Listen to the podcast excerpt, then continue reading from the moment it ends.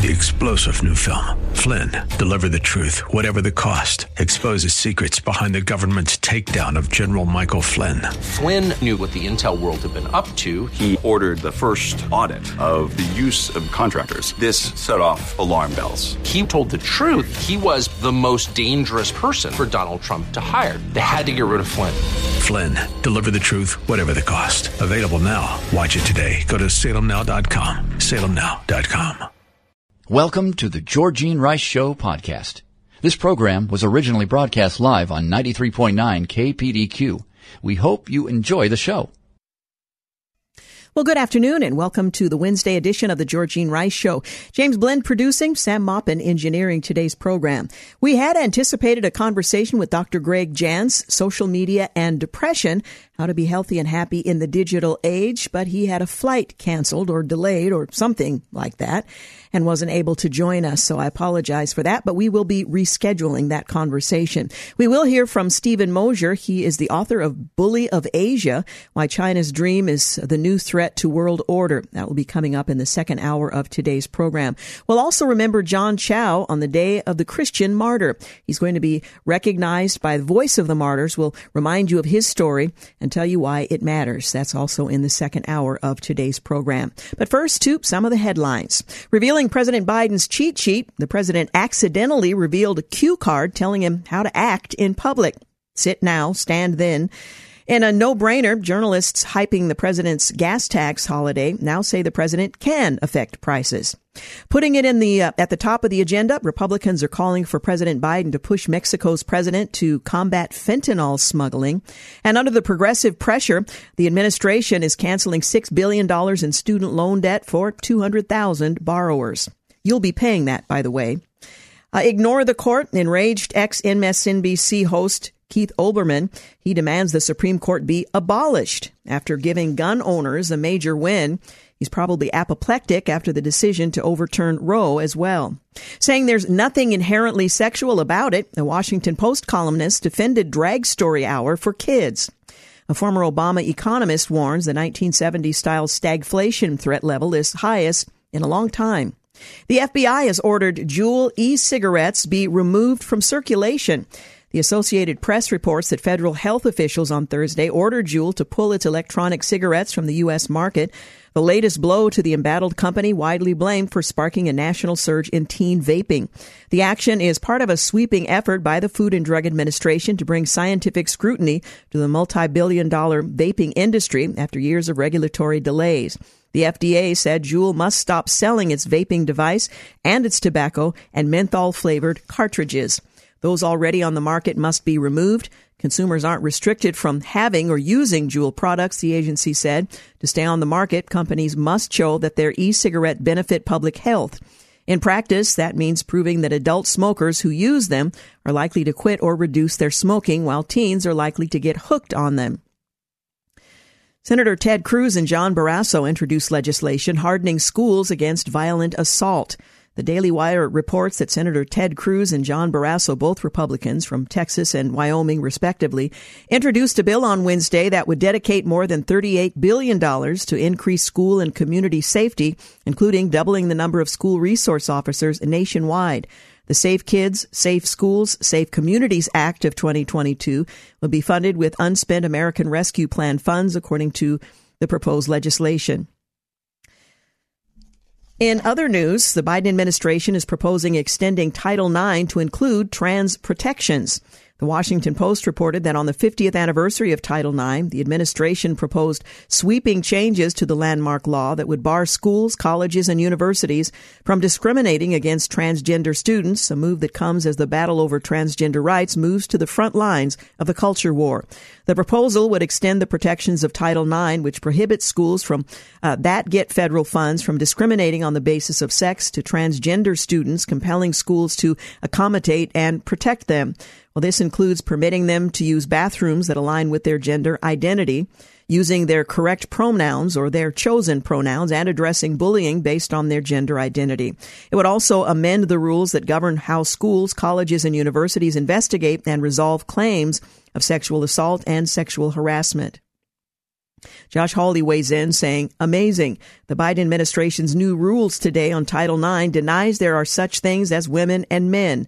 The administration is erasing gender and women from the statute designed to protect them. The Biden administration admits dismantling U.S. energy is to accelerate the transition and I would add the transition we are far from being prepared for, perhaps one day, but not today. Wall Street Journal reports that on his first day in office, Mr. Biden canceled the Keystone XL pipeline, halted new leases in Alaskan Arctic, um, National Wildlife Refuge.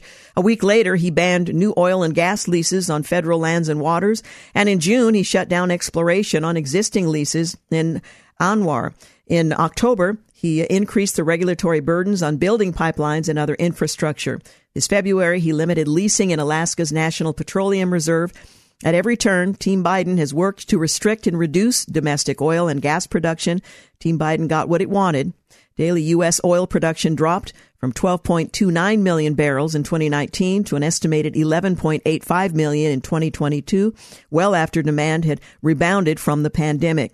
Mr. Biden blames Vladimir Putin, but prices rose quite a bit before Russia invaded Ukraine.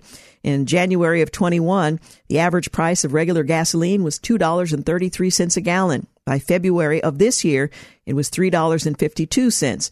As of May, the average price was $4.44, so 56% of that price rise um, predated the invasion.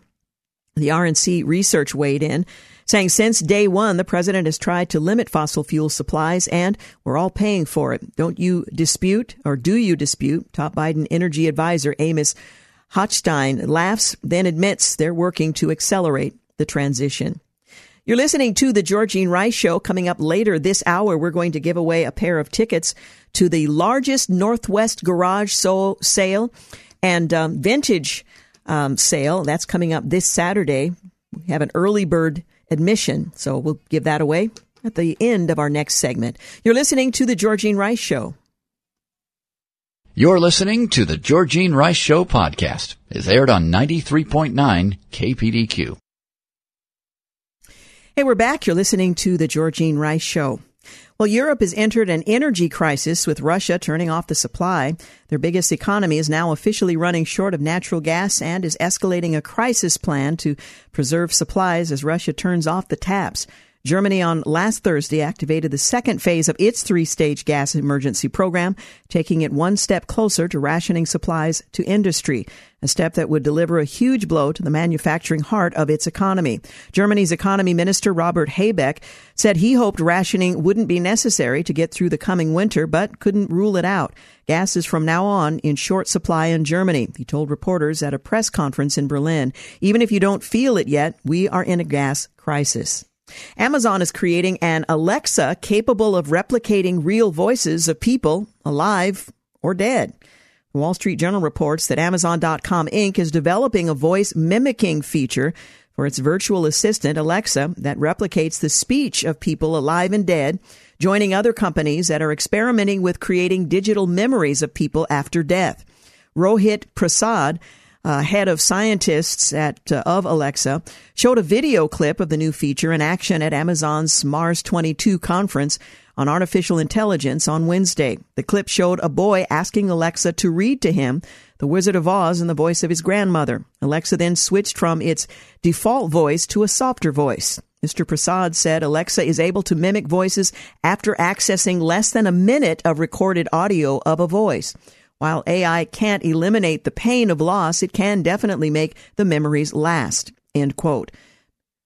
An Amazon spokesman declined to say when the new feature will be rolled out to consumers. I'm not sure I like the idea of a machine mimicking the voice of a deceased loved one. Anyway, it read, You take your seat. A very specific cheat sheet reminds President Biden how to uh, behave under certain circumstances. Alexandria Ocasio Cortez, Representative Alexandria Ocasio Cortez, suggested justices be impeached for lying under oath during confirmation hearings. The representative claimed without evidence on Sunday that some U.S. Supreme Court justices who voted to overturn Roe v. Wade lied under oath during their confirmation hearings, which she said is an impeachable offense. Of course, justices never say how they will vote, even on a precedent, even though they do acknowledge they will regard a precedent as long as it stands. The Iran nuclear deal talks will soon resume. The Wall Street Journal reports that negotiations are on restoring the 2015 Iranian nuclear deal will resume again in the coming days. The European Union's foreign policy chief said on Saturday during a trip to Tehran, although the prospects of reaching a deal remained far from certain. The negotiations have been stuck for the past three and a half months with a deal blocked by a dispute over the scope of lifting U.S. sanctions on Iran. The talks are aimed at agreeing on the steps needed for Iran and the U.S. to come back into compliance with the 2015 agreement, which fell far short of what was needed. It removed most international sanctions on Iran in exchange for uh, tight but temporary restrictions on Iran's nuclear program, simply postponing the inevitable. Meanwhile, the administration is facing rising opposition to restoring the nuclear deal in Congress, including from some Democrats. That's turned many diplomats involved in the talks pessimistic about the odds of breaking the stalemate. Vladimir Putin plans to supply its ally, Belarus, with nuclear capable missiles. The BBC reports that Russia will send nuclear capable short range missile systems to its ally, Belarus, in the coming months. That's what uh, President Vladimir Putin has said. He said, uh, the systems can fire ballistic and cruise missiles, both conventional and nuclear types. The systems have a range of up to 500 kilograms or 310 miles. Uh, Mr. Putin has made several references to nuclear weapons since then, which some have interpreted as a warning to Western countries not to intervene. Speaking in St. Petersburg, Mr. Putin also said Russia would help to modify Belarusian SR 25 warplanes so that they could carry nuclear weapons in response to a query, a query rather, from uh, one of their representatives. Russia has sent uh, missiles into the capital city of Kiev the Associated Press uh, reports that Russian Russia shattered weeks of relative calm in the Ukrainian capital with long-range missiles fired toward Kiev early Sunday, an apparent Kremlin show of force as Western leaders meet in Europe to strengthen their military and economic support of Ukraine. Kiev Mayor um, said that the missiles hit at least two residential buildings and killed one person, injuring six others, including a seven year old girl and her mother. Associated Press journalists saw emergency workers battling flames and rescuing civilians from buildings. The strikes also damaged a nearby kindergarten where a crater pocked the, the courtyard. U.S. President Joe Biden called the attack barbarian after the, he arrived in Germany for a Group 7 uh, summit. The G7 summit announced a ban on Russian gold.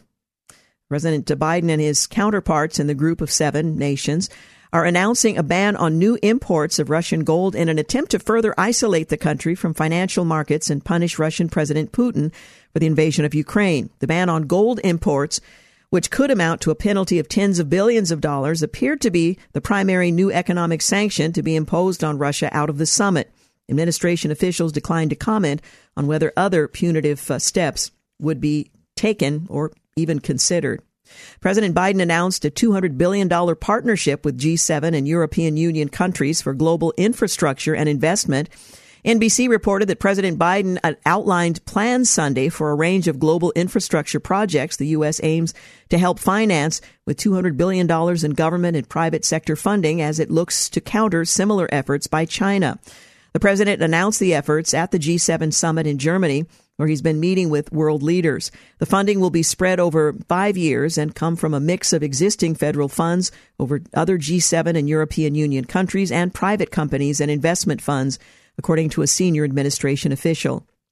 President Biden on Twitter said, Tune in as I deliver remarks with other G7 leaders to formally launch our partnership for global infrastructure and investment, an effort that is critical to our economic and national security. Wall Street Journal weighing in said the announcement came on the first day of the G7 summit, where the agenda was dominated by Russia's war against Ukraine. Excuse me. The Supreme Court of the United States Dobbs decision has gained appreciation as a masterpiece of judicial craft. So writes Public Discourse. Uh, discourse. Let me get a little liquid on my throat. They write that the Alito majority opinion is a masterpiece of judicial craft, uniting the and bridging small differences among the court's five solid judicial conservatives. It works to an extent within existing judicial doctrine, powerfully and overwhelmingly refuting Roe's and Casey's holdings, establishing a right to abortion, even if one to accept the premise of the uh, dubious doctrine of substantive uh, due process. Excuse me. well, according to a new report, Republicans have uh, gained over 1 million new party members. Of course, Democrats have as well, and it may be a dubious increase. A political shift is beginning to take hold across the U.S. as tens of thousands of suburban swing voters who helped fuel the Democratic Party's gains in recent years are becoming Republicans. More than a million voters across 43 states have switched to the Republican Party over the last year, according to voter registration data analyzed by the Associated Press. The previously unreported number reflects a phenomenon that's playing out in virtually every region in the country. Democratic and Republican states, along with cities and small towns, in the period since President Biden replaced former President Trump. But nowhere in the shift is it more pronounced and dangerous for Democrats than in the suburbs, where well educated swing voters who turned against Trump's Republican Party in recent years appear to be swinging back. Over the last year, far more people are switching to the GOP across suburban counties, from Denver to Atlanta and Pittsburgh to Cleveland. Now, some are suggesting that these may be uh, party switches in order to undermine the success of more um, mainstream Republicans in favor of more radical uh, Republicans. So that figure may be somewhat questionable. California plans to dole out free money to residents as part of their gas tax rebate. The plan will increase reliance on government and inevitably increase price of uh, gas as well. After weeks of negotiations, the governor, Newsom, and Democratic leaders in the legislature have finally agreed to a deal on the gas rebates Newsom had first promised in March of, of this year. Under the plan, single filers would uh, may, who make less than $75,000 a year will receive $350 and joint filers with a combined yearly income of 150,000 will receive $700 and flyers have one dependent, or rather, filers have one dependent or more, they get an additional $350, and it goes on from there. The statewide average price for a gallon of regular unleaded gasoline in California hit an all time high of $6.44 last week. The average price was $6.35 per gallon on Friday compared to the national average of $4.93. You're listening to the Georgene Rice Show. We didn't give away our uh, garage sale tickets. We'll do that at the start of our next segment, so stay with us. You're listening to the Georgene Rice Show podcast. It's aired on 93.9 KPDQ. Hey, we're back. You're listening to the Georgene Rice Show. Hey, you may have seen it on KPDQ, the website, but now we're going to give away a pair of early admission tickets to the Northwest largest garage and vintage sale this Saturday. If you love a bargain, you won't want to miss this. Uh, well, the largest in the Northwest garage and vintage sale. It's happening Saturday, the 2nd of July at the Clark County Fairgrounds. The sale runs from 8 a.m. to 4 p.m. with early bird entry at 7 a.m. And we want to make sure you have one of those um, early bird entries. To win a pair, we're going to give away a pair right now, but you can also go to kpdq.com and uh, you can win some tickets there as well. We want to give this away to caller number two. 800 845 2162. 800 845 2162.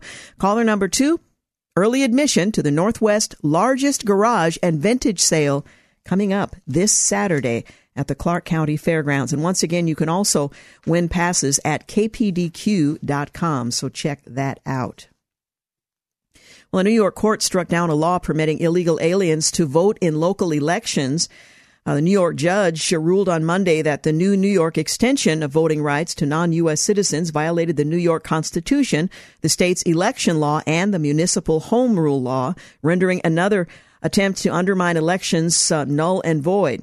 A bill creating the new class of non citizen voters, potentially numbering in the as many as 900,000 new voters in New York City municipal elections was passed by the New York City Council in December of last year, but not vetoed or signed by the former mayor Bill de Blasio. After 30 days without action from the uh, then mayor, the bill was considered adopted under the council's rules. That has now been officially undone. Progressives resorted to racial slurs toward uh, Justice Thomas in response to the overturn of Roe v. Wade.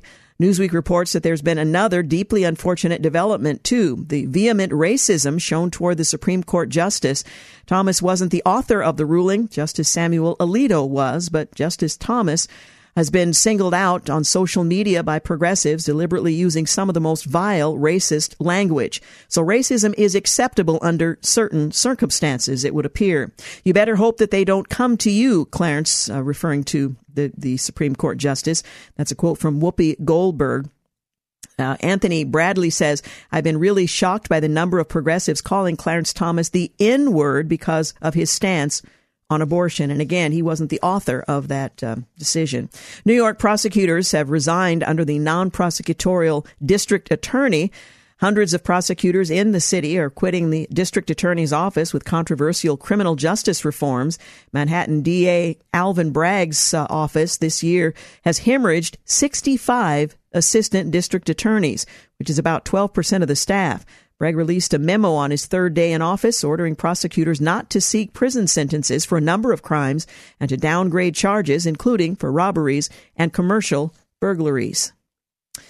Russian rockets hit a civilian filled shopping mall. The death toll is still being assessed. There was a massive fentanyl bust in California. Lives will be saved as a result.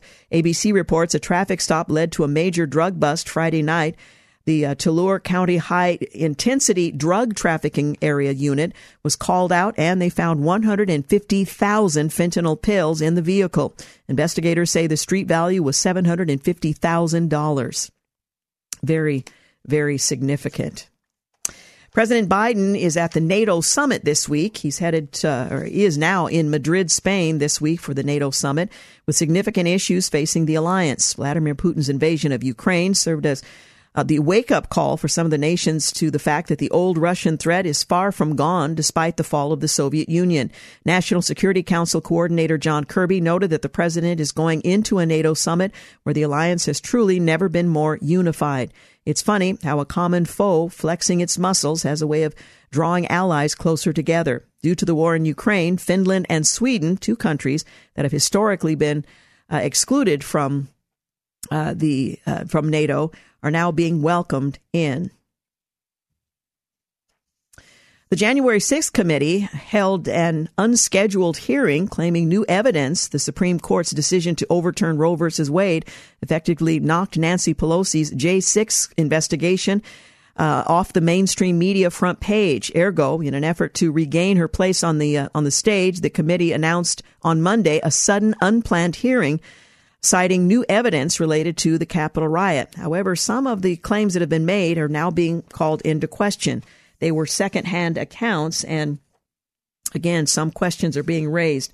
I'm looking for my notes on uh, more specifics on that. In one case, um, uh, a source close to the former Trump deputy chief of staff for operations, Tony Ornato, says he didn't brief this January 6th committee witness, Cassidy Hutchinson, as she said he had, on one of the major allegations she made to the committee on Tuesday. Hutchinson, a former top aide to White House Chief of Staff Mark Meadows, testified to lawmakers Tuesday that Ornato, the woman who made the allegations secondhand, told her former President Donald Trump repeatedly demanded that the Secret Service take him to the Capitol on January 6th.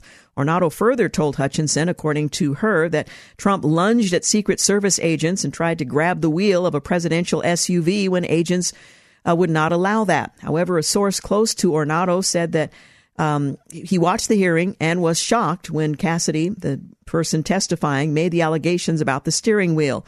Both Bobby Engel and top uh, agent on uh, Trump's Secret Service detail, who was in the car, and Ornato, who was not in the car, testified to the January 6th committee in private over the past year. The source close to Ornato said Engel and Ornato never brought up part um, uh, the steering wheel issue, according to that source, but want to testify on the record again and refute that part about Trump grabbing or trying to grab the wheel and choking the driver. The driver of the F- SUV, who was unnamed, will also cooperate with the committee. Secret Service agents are reportedly prepared to testify that then President Donald Trump did not reach for the steering wheel him, uh, in his limousine following the rally on January 6th, and the vehicle he was said to have been in by the person giving testimony uh, was not the vehicle that he had been in. So there's some question about her credibility and the secondhand account on at least those details of her testimony. The New York Supreme Court rebuked New York City over its non citizen voting, and that has now fallen. And our wake, our woke speech suppressing Navy is having apparently fully embraced the radical gender ideology, the U.S. Navy recently updated its harassment policy to include the crime of misgendering, otherwise known as using accurate pronouns to describe an individual's biological sex rather than his or her expressed gender identity. Under the Uniform Code of Military Justice, sailors who intentionally misgender sailors and who defines intentionally will be subject to discipline. Intentional misuse of transgender service member pronouns is inappropriate and inconsistent with the Navy's zero tolerance policy of on harassment. The Navy Captain Dave Hecht said in the public affairs uh, who is the public affairs officer. The UCMJ prohibits provoking speeches or gestures, conduct that is of a nature to bring discredit upon the armed force or is prejudice to good order and discipline. President Biden still opposes expanding the Supreme Court despite the Dobbs ruling, and Twitter is just fine with calls to assassinate Clarence Thomas. The justice's home addresses are being blasted on social media with zero consequence until, well, just yesterday when they were removed.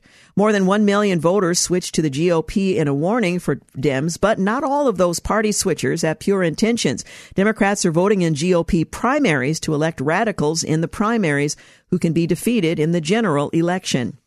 Bring transparency and truth back to government. Government transparency dimmed under the administration, a watchdog group reports. On President Joe Biden's first day in office, then White House Press Secretary Jen Psaki promised that his objective and his commitment is to bring transparency and truth back to government. But federal government watchdogs have found the administration significantly lacking in that commitment. The director of uh, Protect the Public Trust, Michael Chamberlain, uh, told the John Solomon Reports podcast on Wednesday that the Department of Energy has been slow to provide records in response to the organization's Freedom of Information Act, and it is a, a practice that has been consistent. We're going to take a break here in just a moment, but we will be back. You're listening to The Georgene Rice Show. You're listening to The Georgene Rice Show podcast. It's aired on 93.9 KPDQ. You're listening to the Georgene Rice Show. Coming up in our second hour, Steven Mosher, author of Bully of Asia, Why China's Dream of the New Treat uh, is a New Threat, rather, to World Order. Well, a shale booster shot, refracts as they're calling it, rises cheap way to lift U.S. oil output. The U.S. shale oil producers are returning to existing wells and giving them a second high pressure blast to lift output for a, a fraction of the cost of a finishing um, well or finished well. For these refracts, um, they're taking hold as shale oil producers look to uh, take advantage of $100 a barrel crude without making big investments in new wells and fields. An adult man beat a teenage girl to win the women's skateboarding contest. And Elizabeth Warren suggests putting abortion clinics in national parks. Louisiana judge temporarily blocked the trigger law banning most abortions there, and a judge temporarily blocked Utah's abortion ban as well. In party politics, conservative state senator Darren Bailey's convincing victory in Illinois' Republican gubernatorial primary is a pretty big win to former President Donald Trump and for Democrats as well. The former president endorsed Bailey on Saturday as he headlined a large rally in Illinois. Bailey's victory gives Trump some bragging rights after the former president suffered setbacks in other high profile Republican gubernatorial showdowns this primary season. But Bailey's nomination is also a win for Democratic Governor J.B. Pritzker and the Democratic Governors Association, who combined spent tens of millions of dollars to boost Bailey over moderate Republican Mayor Richard Irvin in Aurora, the city metropolitan Chicago. Democrats viewed Bailey as the weaker general election candidate in November compared to Irvin, who was helped by tens of millions in support from billionaire conservative Ken Griffin, the CEO of Citadel and the multinational hedge fund and financial services behemoth. Claiming the justices want a theocracy, the View hosts slammed the Supreme Court's decision on the praying football coach. Calling him part of the hardcore authoritarian right, MSNBC column smeared Tesla CEO Elon Musk over his political leanings, or at least his most recent. Musk has historically voted Democrat until a recent governor's primary vote. Affirming an incoming recession, the final revision of first quarter GDP on Wednesday is expected to confirm a larger contraction of the economy than believed. The New York Times, uh, the New York Post rather, predicts Republican gubernatorial races in Illinois and New York will be tough yet winnable. The Post says Illinois Democrats got the opponent they wanted for the incumbent Pritzker governor as the state um, Senator Darren Bailey clinched the GOP gubernatorial primary. And Oklahoma Democrats are headed to a runoff for GOP James Lankford's seat, while Republican Mike Lee of Utah seeks his third term. Amazon employees are demanding the company stop doing business in pro life states and demand time off in the wake of the ruling on Roe v. Wade. Well, the employees of all genders are requesting time off to mourn the end of Roe v. Wade and demanding that the company cease operations in pro-life states. The e-commerce giant said last month that it would cover as much as $4,000 in expenses for employees traveling across the state lines to procure an abortion. In the uh, scoop, hundreds of Amazon employees signed an open letter to Amazon leadership demanding they cease doing business in these states and get time off. Pro life centers and churches are still under attack from pro abortion terror groups. The Catholic Vote reports that more than 30 pregnancy resource centers and offices of pro life groups have been attacked since the draft Supreme Court opinion overturning Roe v. Wade was leaked back in May. Pro abortion domestic terrorists have claimed responsibility and are promising more attacks in the summer of rage. The pregnancy resource centers, which provide free medical and financial support to pregnant and new mothers, have been spray painted with pro abortion and anarchist messages and symbols, firebombed, and otherwise uh, destroyed.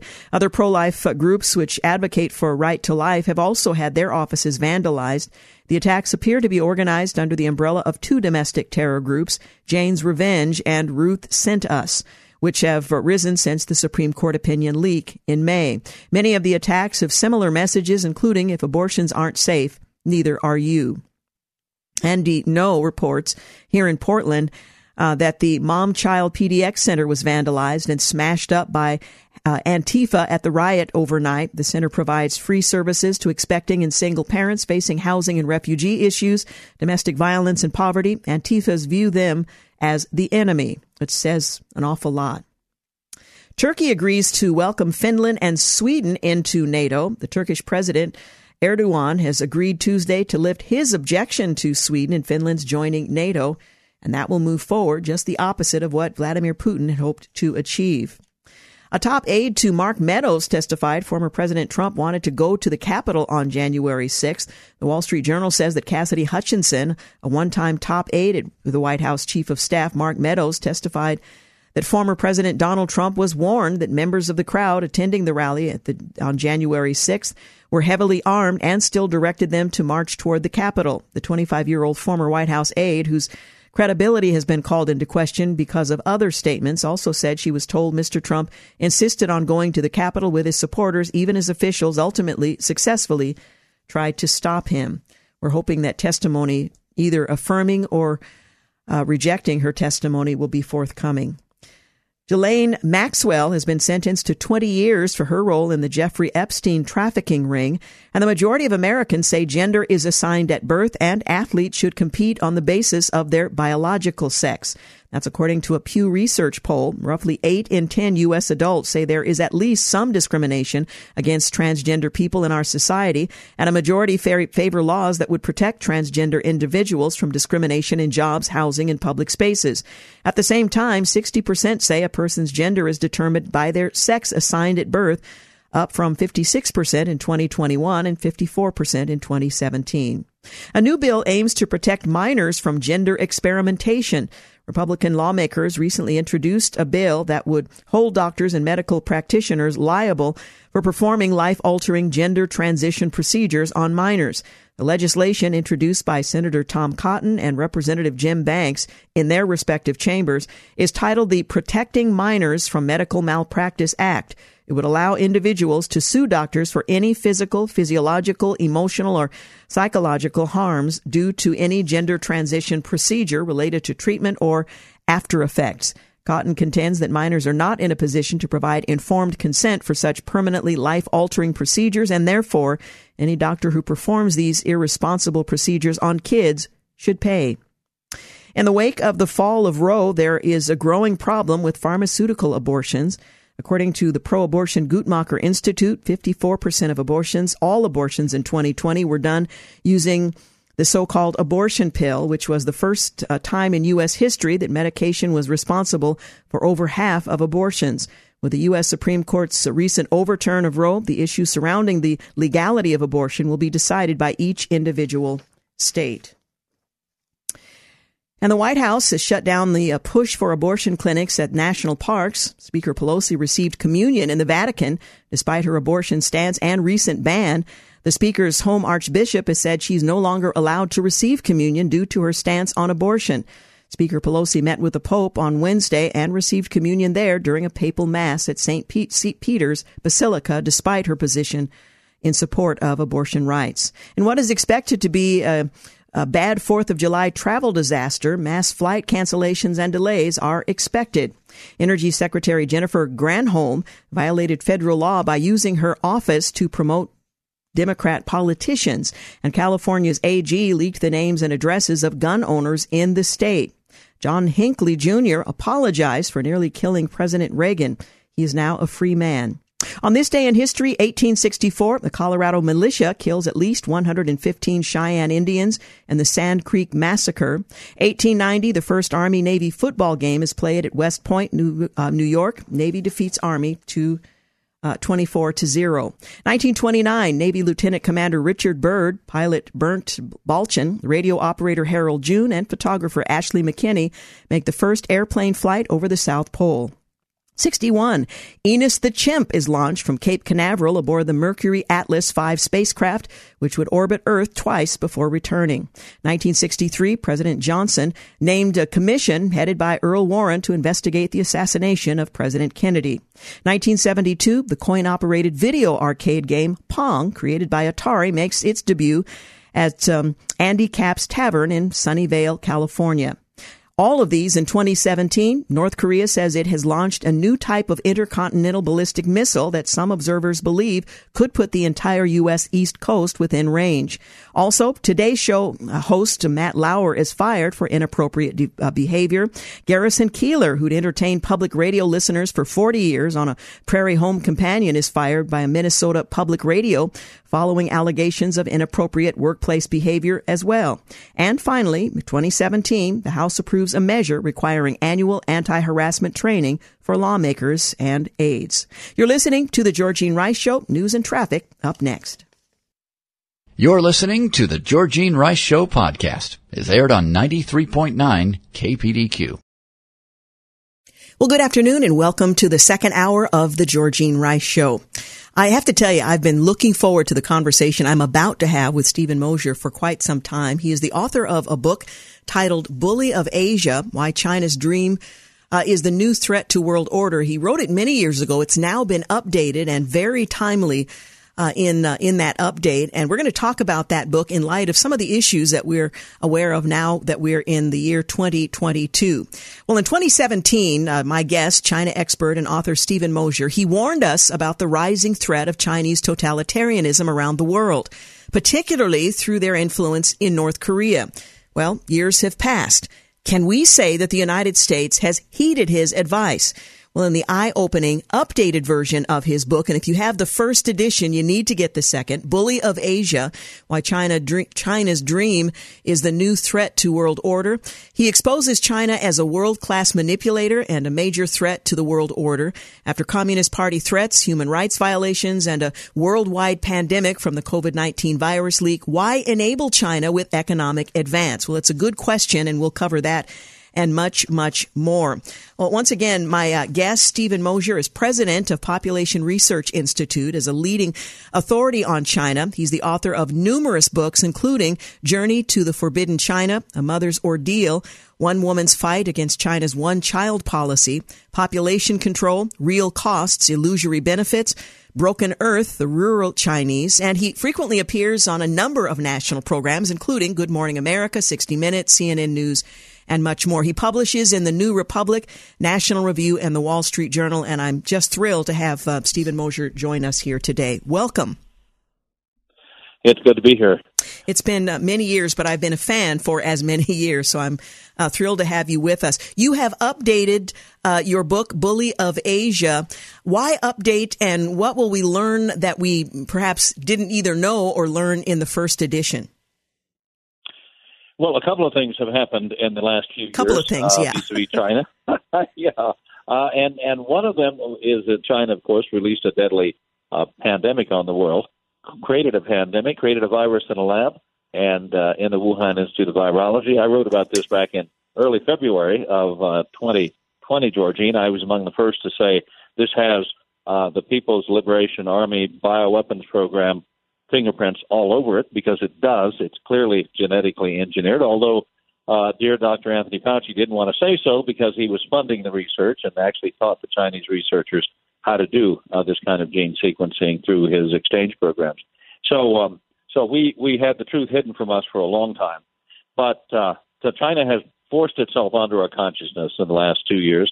Uh, people who probably in the past haven't given a thought uh, to what's going on in the minds of the leaders in Beijing.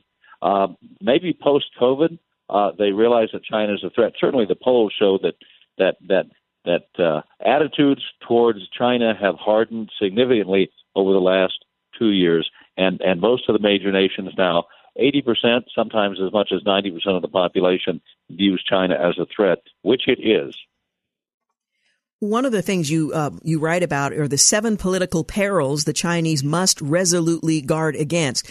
I think sometimes we reduce the conflict between the United States and China just a competition for uh, you know, place number one on the world stage. It goes much deeper than that. There are serious reasons why we ought to be concerned about the rise of China. And the title of your book, Bully of Asia, really fits the, the, the, uh, uh, the danger that we face. Can you talk about these political perils that beginning with constitutional democracy that they must resolutely guard against that gives us a glimpse into their worldview and mindset? Well, here's here's what people need to understand about China. China, under the, the leadership of the Chinese Communist Party, does not want to be just one nation among many. It doesn't want to join the existing world order. It doesn't want to accept accept the existing laws, uh, the existing covenants.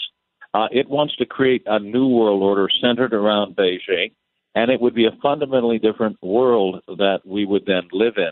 And back in 2013, when the latest Chinese emperor, the new Red Emperor Xi Jinping, took power in Beijing, the Chinese Communist Party immediately put out a secret directive which warned of the seven perils to continued Communist Party rules. We could call them the seven dangers, the seven threats. And two of those threats, very interesting, are the an accurate accounting of the history and ideology of the Chinese Communist Party. Think about that. They regard an accurate description of how they seized power and how they killed tens of millions of their fellow citizens, uh, and how they defrauded the Chinese people into thinking that they were simply going to rule temporarily on the on the as a vanguard of the proletariat, and then they were going to fade away as communists always uh, deceive people into thinking. Uh, those are threats to their continued rule. So you can't talk honestly about their history. And the other five threats are a description of the United States. They say the threats are things like the rule of law. Uh, you can't have the rule of law in a communist country because you have to enable communist officials to change the laws on a daily basis to benefit themselves and exploit the people. Another threat is civil society, including uh, religious freedom. You can't have that in China, can you? Uh, civil society stands between the individual and the state, and it protects the individual, right? The family, the church, mediating institutions. They're all supposed to go by the wayside, so there's nothing that protects the individual against the, the machinations of the state. And, and it goes on from there. So China views the world in a fundamentally different way than we do. It wants to fundamentally change the world. And that means not only knocking the United States off its perch as number one, it means destroying the United States as a competitor to this new world order. Now, you in 1979 had the opportunity to be the first American social scientists allowed to do research in the PRC. You documented the collapse of the commune system and, and uh, massive human rights abuses of the Mao years and, and much, much more. Are we suffering from a delusion, generally speaking, about the nature and goals of the People's Republic of China? Uh, are our world leaders deceived into thinking that uh, they can just be another member on the world stage? We can embrace one another and move forward in harmony? Uh, or is is it a delusion or a, a self deception? How would you describe the fact that, um, or explain the fact that China is about to host the uh, the Winter Olympic Games, for example? Yeah, um, I, I don't think it's a delusion. I think Georgene, they know perfectly well the kind of state that the the Chinese Communist Party has set up in China, and I think they know that uh, that same CCP, that same Communist Party, has global ambitions, but they've been bought off. They've been outmaneuvered. Uh, I I saw um, recently a video of a senior Chinese Communist Party official saying, uh, "We advance our goals by offering bags of money, and if one bag isn't enough, uh, we offer two bags or three bags." Well, that tells you everything that you need to know about the, the, the natural appeal of the Chinese Communist Party, which is zero. They advance their cause by sex, drugs, and money. Everybody remembers uh, Fang Fang, right? Who was mm-hmm. uh, who was uh, Eric Swalwell's love interest for many years. And Eric Swalwell, of course, sits on the Intelligence Committee of the U.S. House of Representatives in the U.S. Congress even today. There are lots of Fang Fangs in the United States. There are lots of agents in the United States. Uh, Chris Wray, the director of the FBI, who uh, has not paid nearly enough attention to China as he should, did recently give a speech in which he talked about the fact that China is by far the biggest threat uh, in in terms of cybersecurity, in terms of cyber attacks, in terms of spying, in terms of corrupting American officials. Of course, he talked about the corruption of American officials at the local and state level. I wonder why he didn't talk about the corruption of officials at the federal level, including the corruption of officials in this particular White House. I don't think Joe Biden has any delusions, uh, illusions about China, but I know that his uh, he and his family have profited mm-hmm. mightily from those bags of gold that have come across the Pacific. Mm. We're going to take a quick break, but we'll continue my conversation with uh, Steven Mosher. His uh, book that has now been re-released is definitely worth reading or rereading, whichever may be uh, the case. Bully of Asia: Why China's Dream is the New Threat to World Order. It's been updated, and uh, you'll find that very helpful in understanding um, the Chinese Communist Party. You're listening to the Georgene Rice Show. We'll be back in just a few moments. You're listening to the Georgene Rice Show podcast. It's aired on 93.9 KPDQ. Hey, welcome back. You're listening to the Georgene Rice Show, and I'm continuing my conversation with Steven Mosher. He is president of a Population Research Institute. He's a leading authority on China, and he has re-released a book that I think is a must-read if you want to understand the Chinese Communist Party.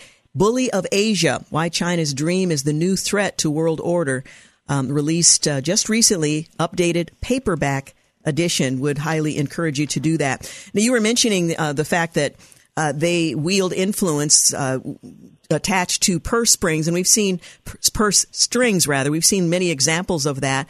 Um, there was an article written recently about the New York Times. Uh, that's been accused of running Chinese propaganda, uh, propaganda which is kind of a puff mm-hmm. piece um, ahead of the Olympic Games as an example of you know how money apparently talks.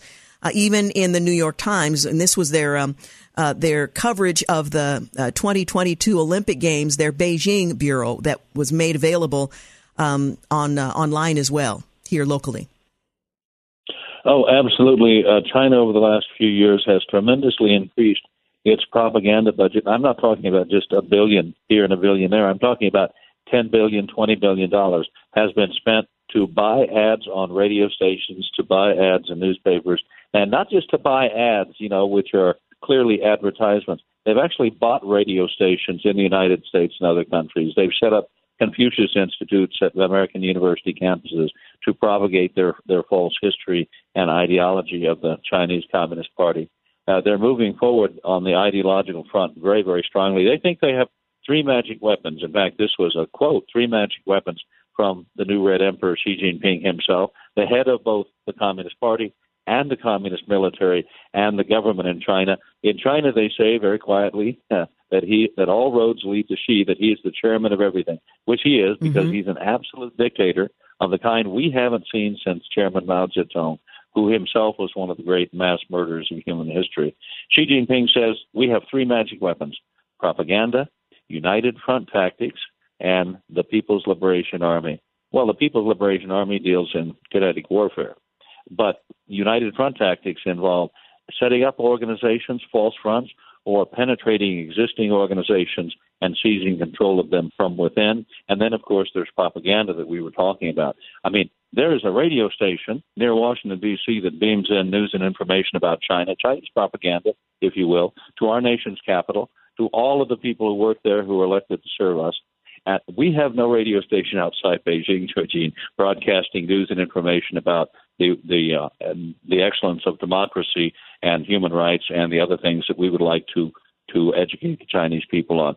Obviously, there's not uh, reciprocity there, is there? They can do a lot of what they want to do in this country, and we're completely shut out from their shores. One former human rights activist in China who's now visiting a professor at the University of Chicago says the 2022 Winter Olympics will be remembered as the genocide games. Somehow that has been overlooked and um, that article that I made reference to in the, the New York Times uh, sort of minimize that whole human rights aspect. What are your thoughts about the United States and other nations uh, participating in these Olympic Games? And is that an overstatement that this is the genocide games as uh, the the leaders in China have simply hidden away any uh, opponents uh, or those whose uh, views would not be complementary to the Chinese Communist Party? Yeah, they've they've swept the streets of Beijing clean of dissidents for sure. But just on the genocide point, just for a minute, uh, the Uyghurs in the far west, 12 million people who've lived in the far west of what is now China uh, for thousands of years. They speak Turkish, uh, mostly Muslim, but some Christians, uh, are being targeted for elimination. It is a slow rolling genocide. The men have been locked up in prison camps, forced to produce goods for export to the United States. The women and small children are left alone at home, but not alone the the uh, a policeman or a military officer is stationed with him. You can imagine what that means mm-hmm. uh, when the sun goes down. Uh, the small children are sent to uh, often sent to boarding schools and taught in Chinese, thus isolated, uh, insulated from their own language and culture.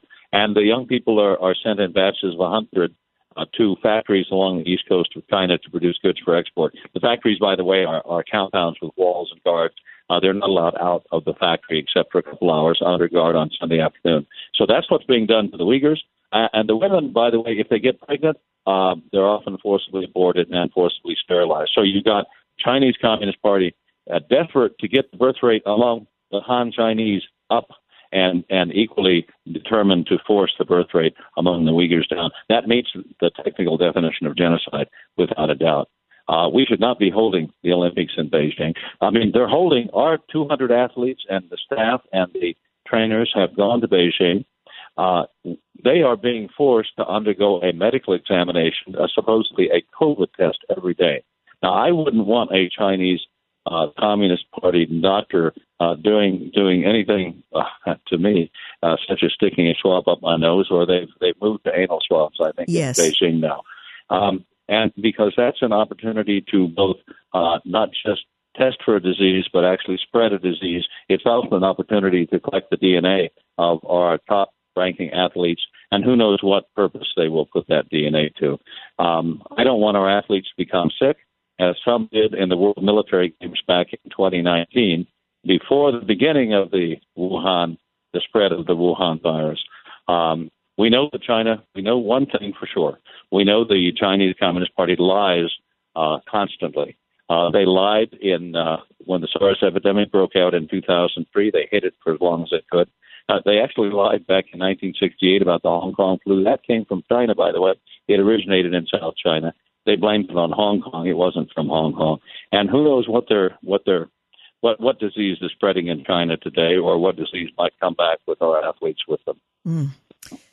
My understanding is Vladimir Putin is expected to visit Beijing for the Friday uh, Winter Olympics opening ceremonies, which at least tells people he's not going to invade Ukraine until he's back home again. He's also there for talks with the Chinese uh, counterpart, Xi. Um, it, it, casts kind of a spotlight on the China Russia bond. What do you make of that? Um, it's deepened in uh, considerably in recent years, um, echoing that a close relationship at the dawn of the Cold War. Your thoughts on Putin's visit, the relationship between Russia and China, and how we might interpret all of that? Well, they're enemies. I mean, they're they're they're not allies. They'll never be formal allies. And one reason is that that uh, Russia is sitting on a lot of what was once Chinese territory, and China wants it back. It wants the Russian Far East back. It wants part of Siberia back, uh, and it hasn't forgotten that Central Asia, which was under uh, Soviet rule for many many decades, also belong to it in part. So uh, they have they have an ongoing border, border dispute. Uh, economically, they're partners because Russia has a lot, material, a lot of raw materials, and, and China's industrial machine needs those raw materials. In fact, you know, China's view of the world of the future is that it is the factory floor of the world. It makes everything. It's all the heavy and light industry within its borders. And the rest of the world does what? The United States, Russia, the rest of the world provides food for China's workforce, provides raw materials to feed China's industrial machine, and then the rest of the world serves as passive passive consumers of Chinese products. That's one of the depictions of the world that China wants to create. Now, I, I don't I don't know what Vladimir Putin's immediate intentions are with regard to Ukraine. I think he would like to reassemble, uh, you know, the the Russian Empire in the same way that uh, that the Chinese Communist Party would like to reassemble the Chinese Empire. He would like Belarus back. He would like Ukraine back. But there are 40 million Ukrainians, and they're willing to fight to preserve their freedom. So I don't think his six to ten divisions, which are very, very publicly uh, and dramatically lined up outside Ukrainian borders, are actually going to move in. Uh, that's far too small an invading force to take on a country the size of, of um, the Ukraine that uh, that is willing to defend its borders. And you've got the same situation with regard to Taiwan. You've got 24 million people in Taiwan, who 80% of whom say they will take up arms and fight if the People's Liberation Army invades across the Taiwan Straits. So I think we need to arm these people. I think we need to encourage them to fight for freedom. And uh, and if push comes to shove, uh, I don't think that that Putin will move. And I don't think as long as we stay strong and Taiwan stays strong, that China will move against Taiwan.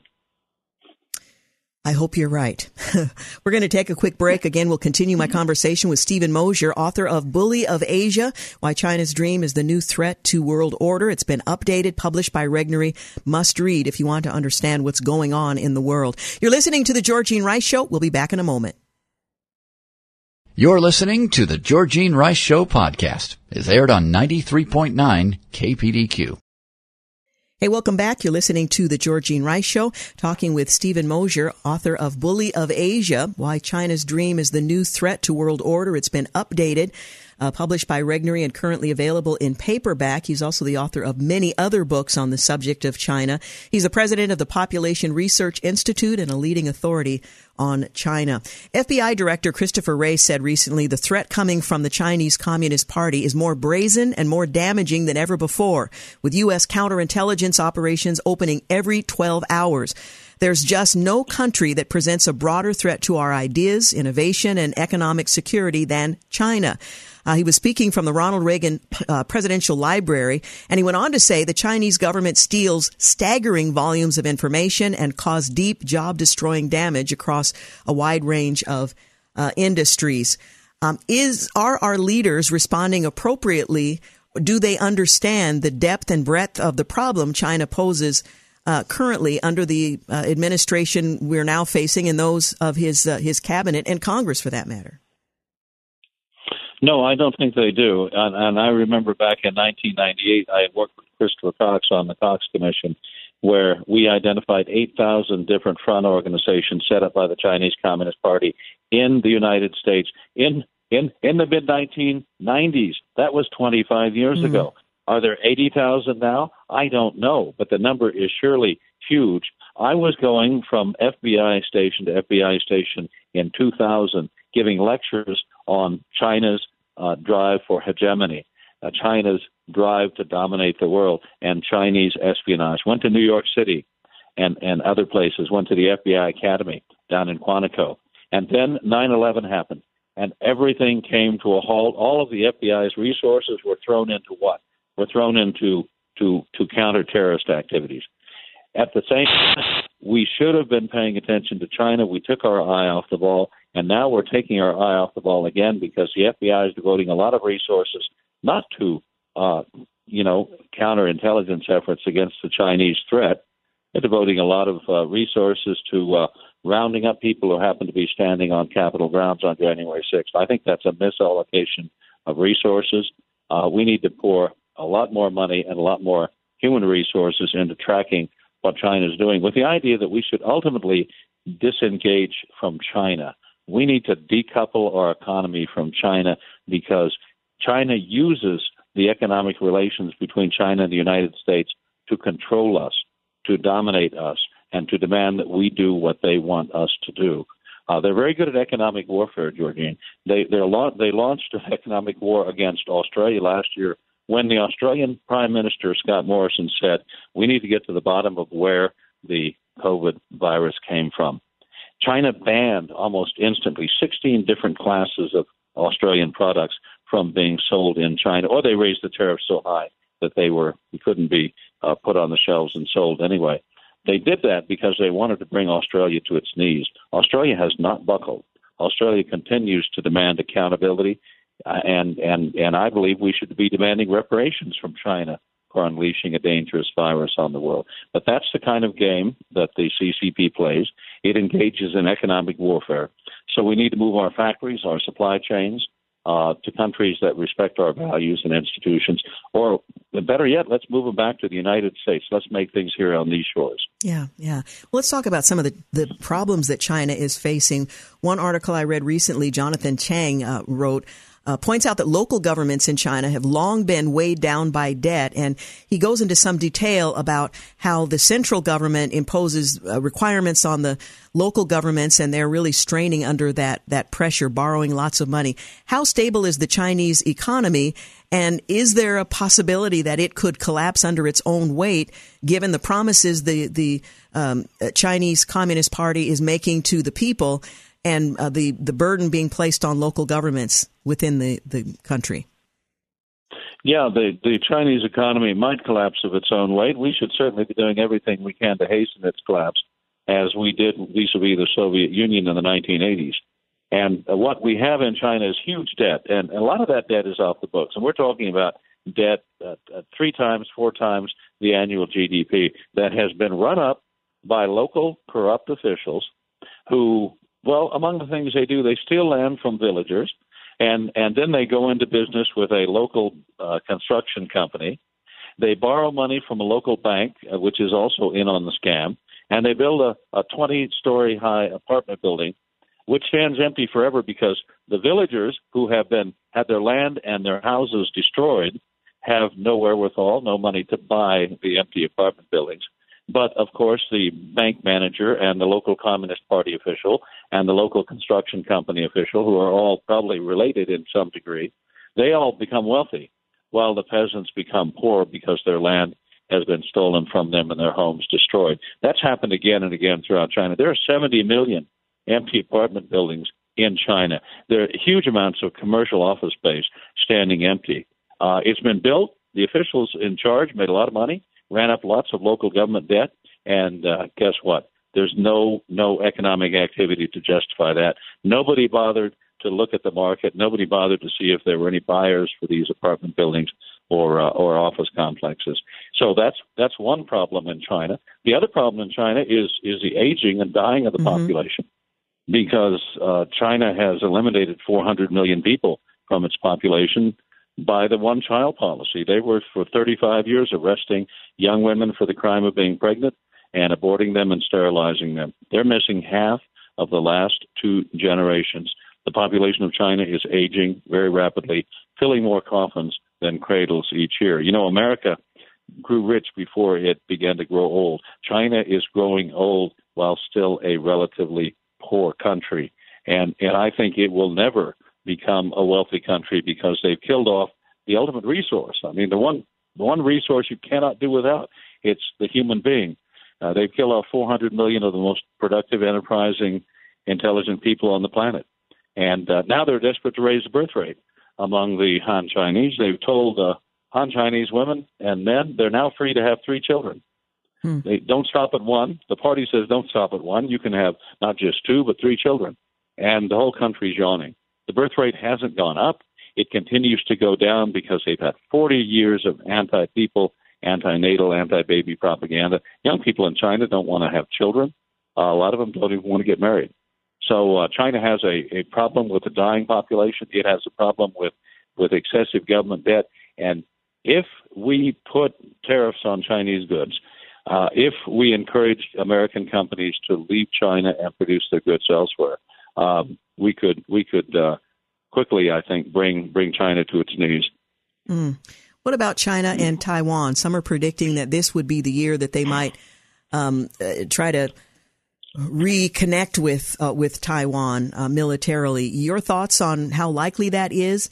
And uh, I guess my final question would be: Will America be brought to her knees, given what you've what you've uh, suggested? Uh, it's possible to put an end to the the um, dominance of China. Do we have the will to do that?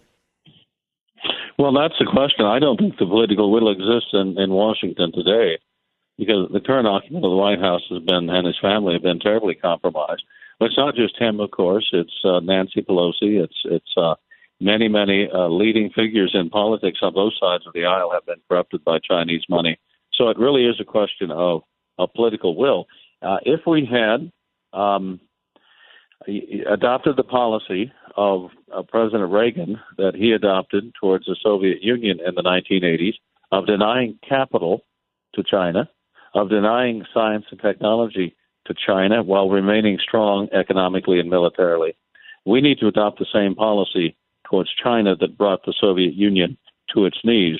Now, denying capital is going to upset people on Wall Street uh, who've been making a lot of money by by uh, raising money for the Chinese Communist Party's industrial machine. But we began in, in up until 2020, uh, we were thinking about delisting Chinese companies from U.S. stock exchanges. That would be a good thing to do. We're trying to stop the theft of science and technology, but uh, the the Chinese Communist Party is a lot better at it than the old Russian uh, mm-hmm. espionage mm-hmm. agencies were. Uh, so, but if we do those things, and if we move our our factories, our, our, our production lines offshore to some other places, um, we can we can win this. Japan is doing it. Japan is moving their factories out of China. They're paying their factories to leave China and not just to come back to Japan. They can move anywhere. Just leave China, Tokyo says. We ought to be doing the same thing. Mm. Well, we need to think about that when the next election uh, comes up um, and make sure that those people who are seeking our support are aware of the threat and are willing to do the make the hard decisions to avoid what could be um, investing in our own collapse.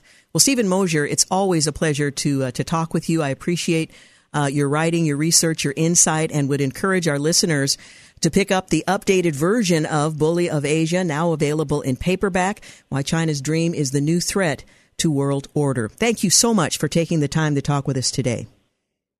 Uh, great discussion, Georgene. Really appreciate it. Again, Steven Mosher, author of Bully of Asia. Hey, you're listening to the Georgene Rowe Show. We're going to take a quick break and we'll be back to wrap things up. You're listening to the Georgene Rowe Show podcast. It's aired on 93.9 KPDQ. Hey, welcome back. You're listening to the final segment of the Georgene Rowe Show. Just a reminder, all things being well, as planned. Mark Paoletta will join us. He's the co-author of Created Equal. It's the book version of Clarence Thomas in his own words. It contains a lot of information that the documentary did not. So we'll talk with him about that. And it will be particularly interesting given the fact that uh, the, the justice is the uh, subject of much attention of late. So that's coming up tomorrow on the program. Well, a prominent Christian persecution advocacy organization, Voice of the Martyrs, honored the legacy and sacrifice of an American missionary, John Chau. He lost his life while taking the gospel to a remote island in the Indian Ocean back in 2018.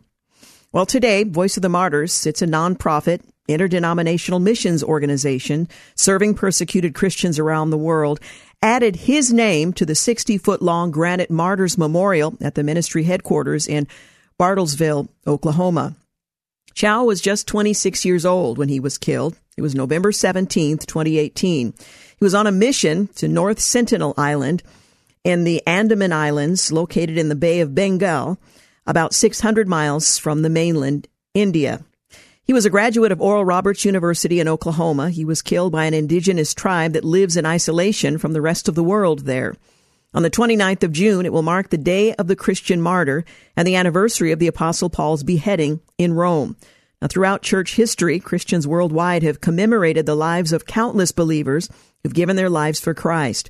with the help of a fishing boat, Chau first made contact with the Sentinelese people, considered by many to be the most isolated tribe on the planet. November 15, 2018, according to Voice of the Martyrs. Later that day, a Sentinelese uh, boy shot an arrow at Chau that lodged in the Bible he was holding. In his journal that evening, he wrote, God, I don't want to die. Who will take my place if I do? Forgive the boy who shot me and any of the people on this island who try to kill me, and especially forgive them if they succeed. End quote. On the morning of November 17th, the fishermen who dropped Chau off on the island saw tribesmen burying his body on that very beach. Indian authorities called his efforts to evangelize the unreached uh, tribe a misplaced adventure in a highly restricted area. His death, which received international media attention, inspired much scrutiny of mission organizations trying to reach unreached and uncontacted tribes. But Todd Nettleton, the host of the Voice of the Martyrs radio, told the Christian Post that a closer look at Chau's life and death reveal his Christ-like compassion, extensive training and preparation, and clear-headed conviction of his calling to the Sentinelese people. We as the church should recognize those who follow Christ's call to go into all the world regardless of the cost and John Chau is certainly an outstanding example of just that. Far from being an impulsive adventurer, Nettleton said that Chau first felt God's calling on his life after returning from his first mission trip as a teenager. Nettleton said Chau spent time praying and preparing to go wherever God would call him, researching different people groups until he came across information online about the Sentinelese people. Every single decision he made was with an eye toward going to North Sentinel Island meeting those people, learning their language, being able to share Christ with them. Well, nine years before his trip, he said that Chau began preparing physically and spiritually for his journey. Throughout college at Oral Roberts University, he took cold showers to prepare for life on the island, knowing that he would be without hot water. He underwent laser eye surgery so that he wouldn't have to worry about contact lenses or glasses. Nettleton said that Chau also went through a training process with a Kansas City based missions organization, All Nations, under its church planting experience program for future missionaries. Chau took a linguistics training course sponsored by Wycliffe to pick up the Sentinelese language quickly. He earned a certification as a wilderness EMT with the idea of bringing medical assistance to the isolated island people. Dr. Mary Ho, the international executive leader of All Nations International, called Chau one of the most prepared missionaries she had ever met, according to Nettleton, despite how he was characterized by the mainstream media. After Chau's death in 2018, Nettleton claimed that there was a lot of misinformation floating around about the circumstances surrounding his death.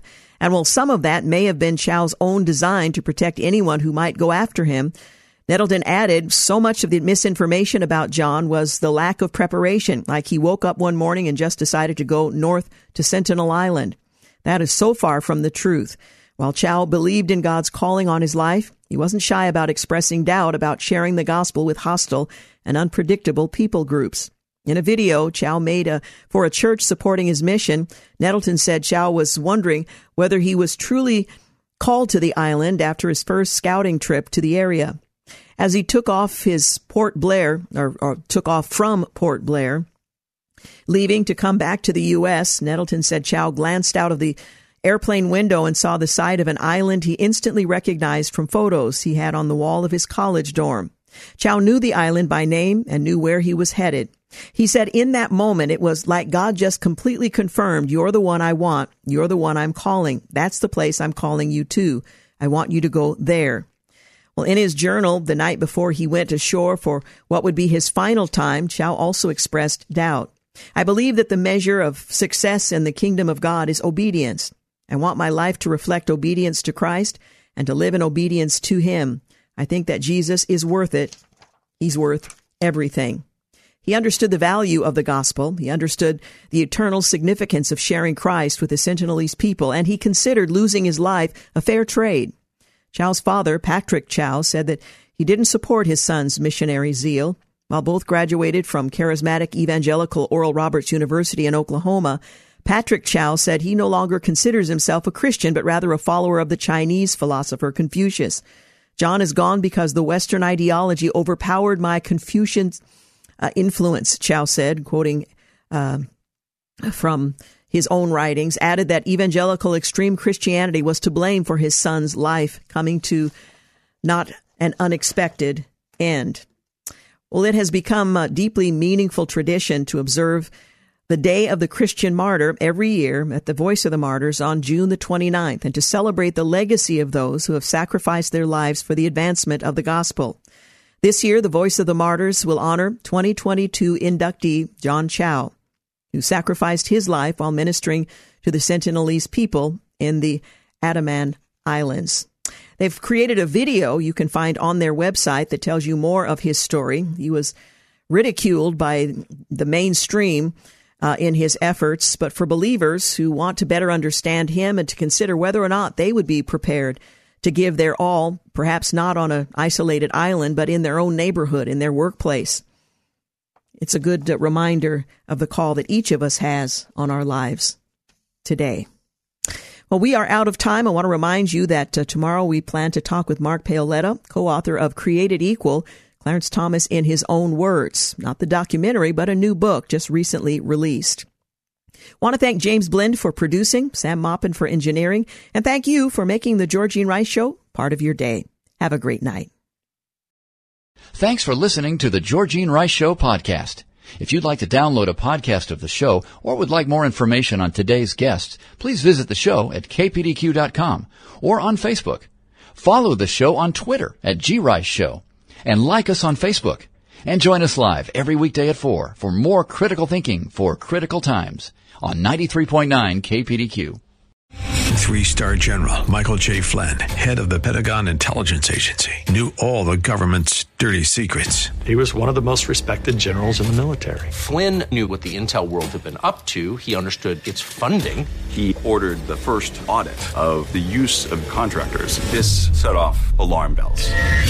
The explosive new documentary, Flynn, Deliver the Truth, Whatever the Cost, uncovers the facts behind this scandal. Flynn told the truth. He was the most dangerous person for Donald Trump to hire. I find out the worst enemy that I'm going to face in my life is right here in America. They took my assessment and they wanted me to change it. And I was like, I'm not changing it. They had to get rid of Flynn. With in depth interviews, archival footage, and never before seen personal records of the man behind the headlines. I just felt like I was drowning. Flynn, deliver the truth, whatever the cost. Available now. Watch it today. Go to salemnow.com. Salemnow.com.